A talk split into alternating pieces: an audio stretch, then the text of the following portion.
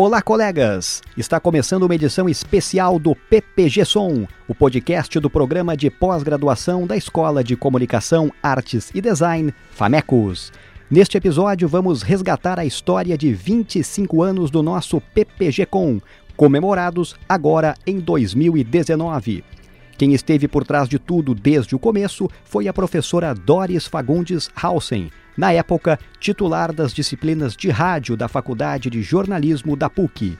Ela comenta como foi a criação da pós, que surgiu como um curso de mestrado em 1994.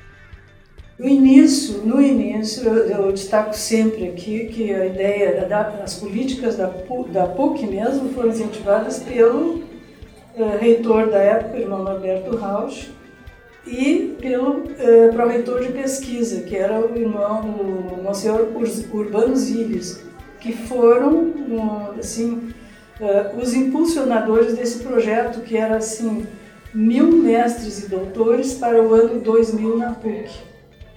Né?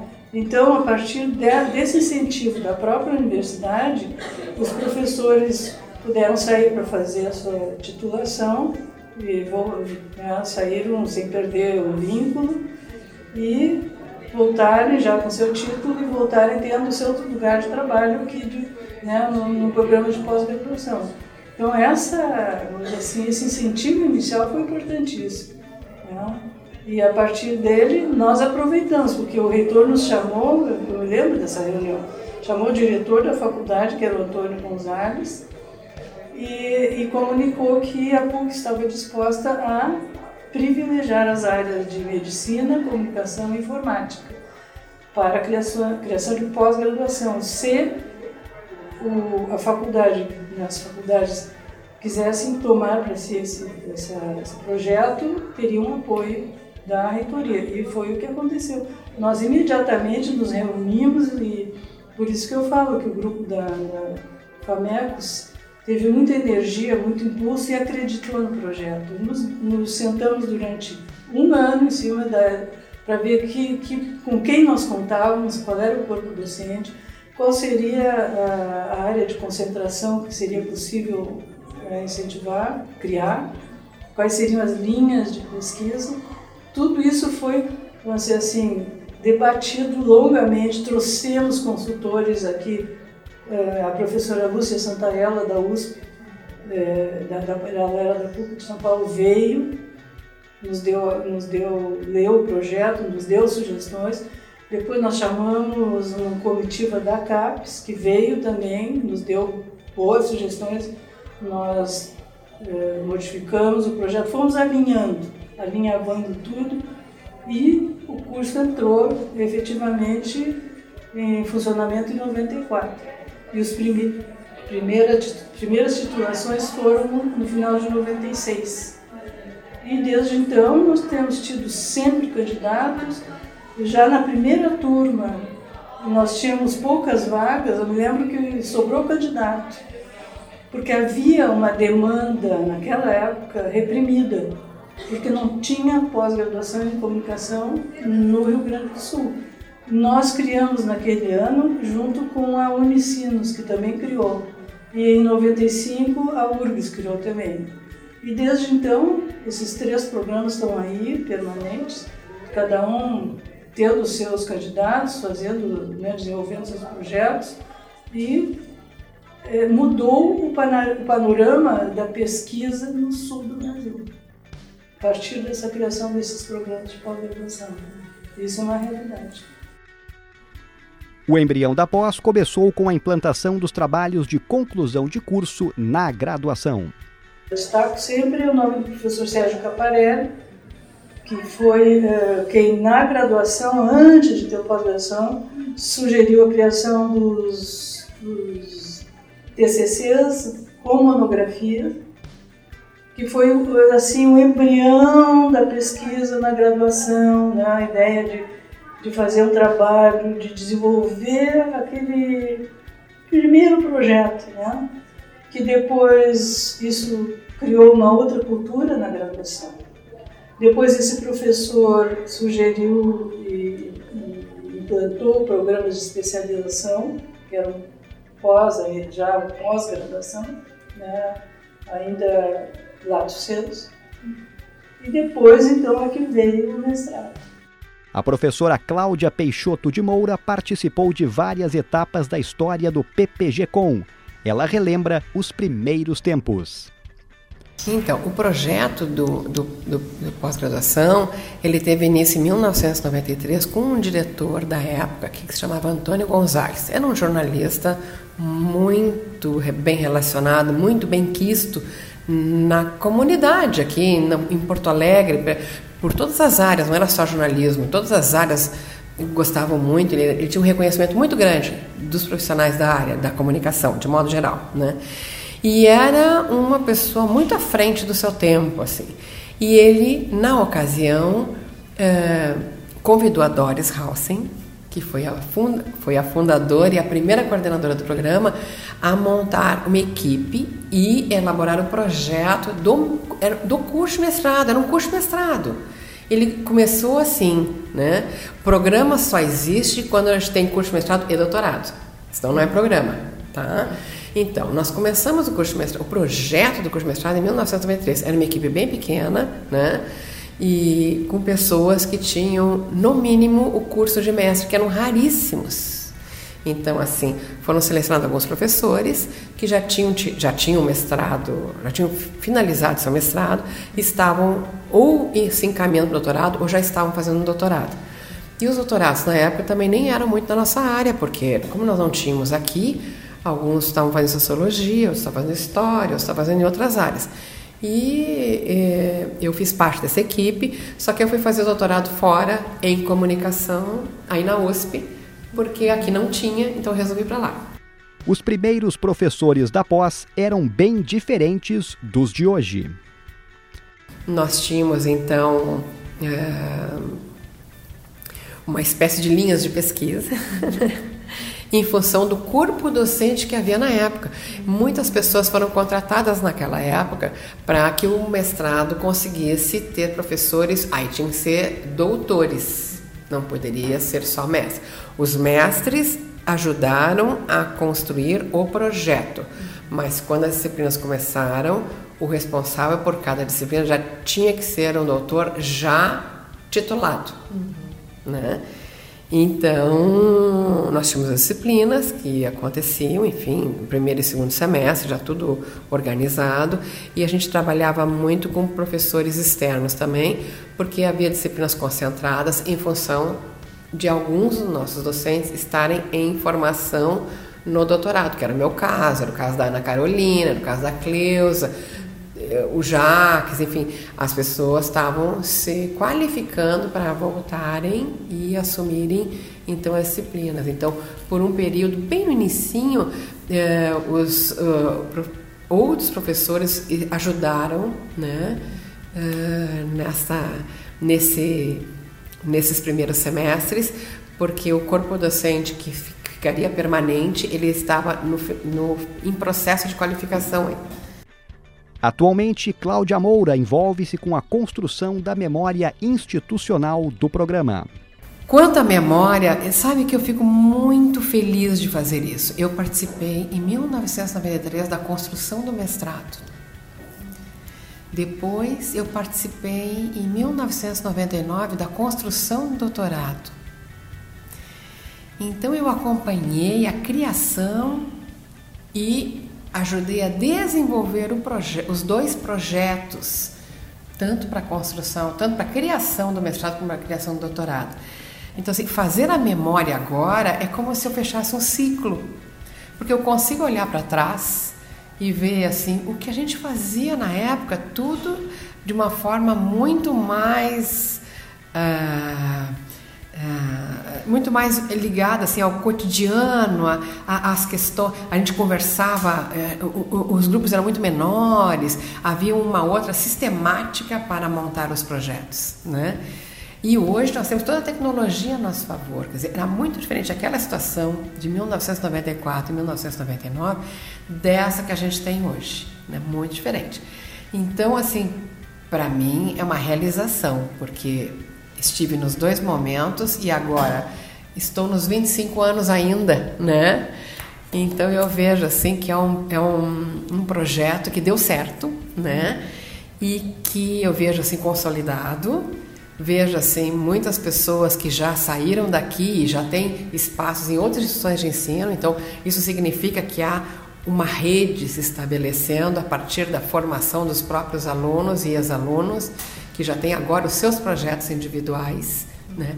Então, assim, é uma grande satisfação quando eu vejo as fotos antigas, quando a gente começa a pensar né, o que colocar nessa página, nesse site dos 25 anos, é, que a gente pode ainda ter né, do passado e que possa fazer um registro do que foi e do que nós temos hoje, sabe? Sim, para mim é um sentimento muito bacana. Cláudia Moura está preparando um site especial sobre os 25 anos da nossa pós-graduação. Ela cita algumas curiosidades históricas baseadas em suas apurações.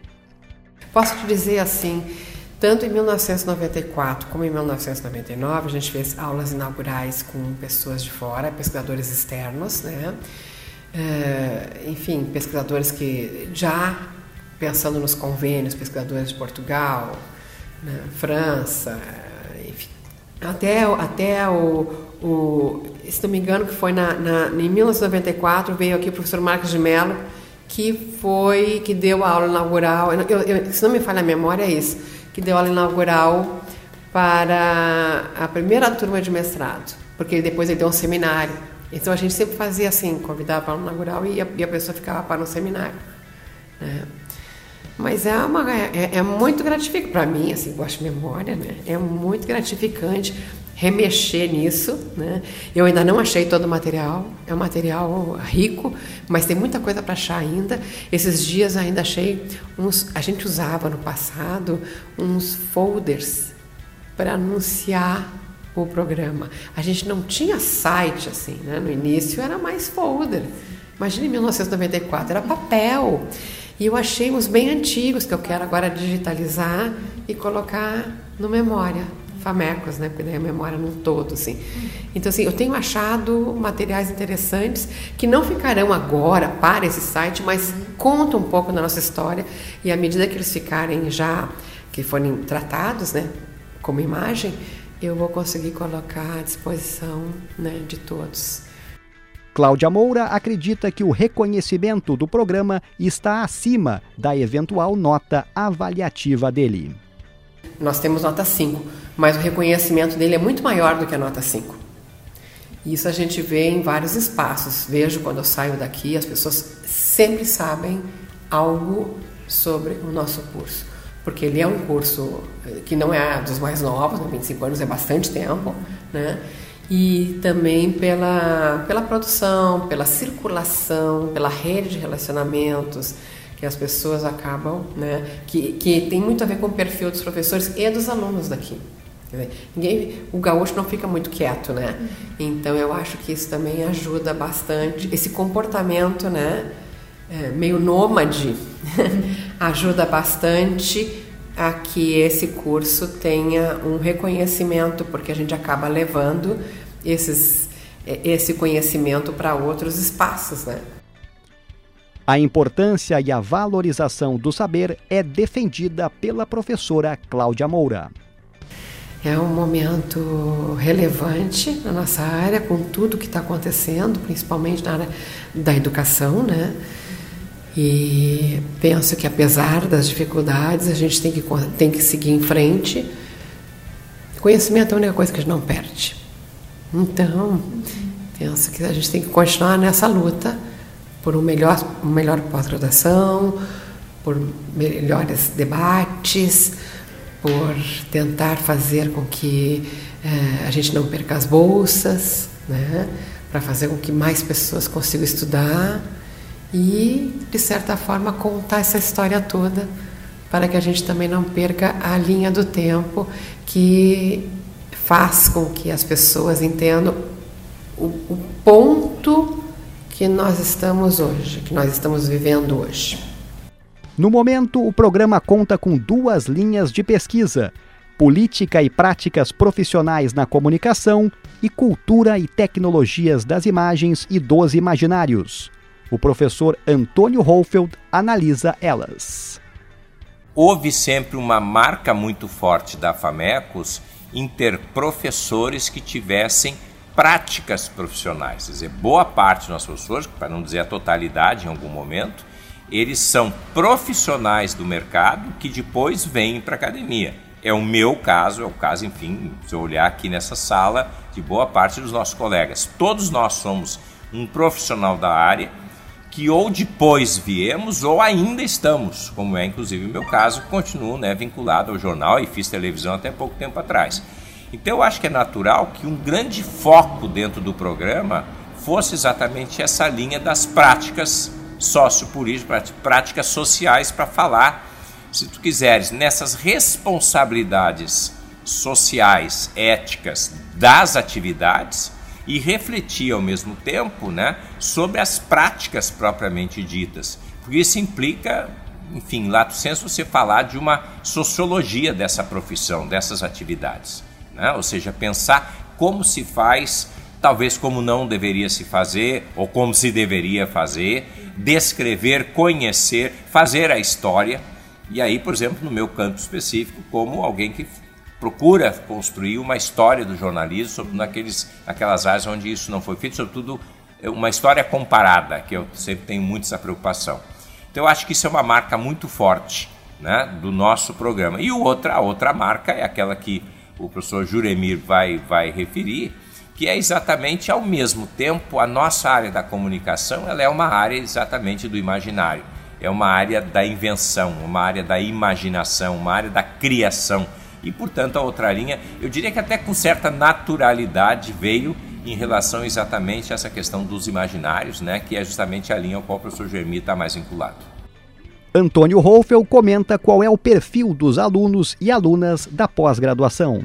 E quando o aluno chega aqui, ele de uma certa já teve a prática uh, uh, de mercado.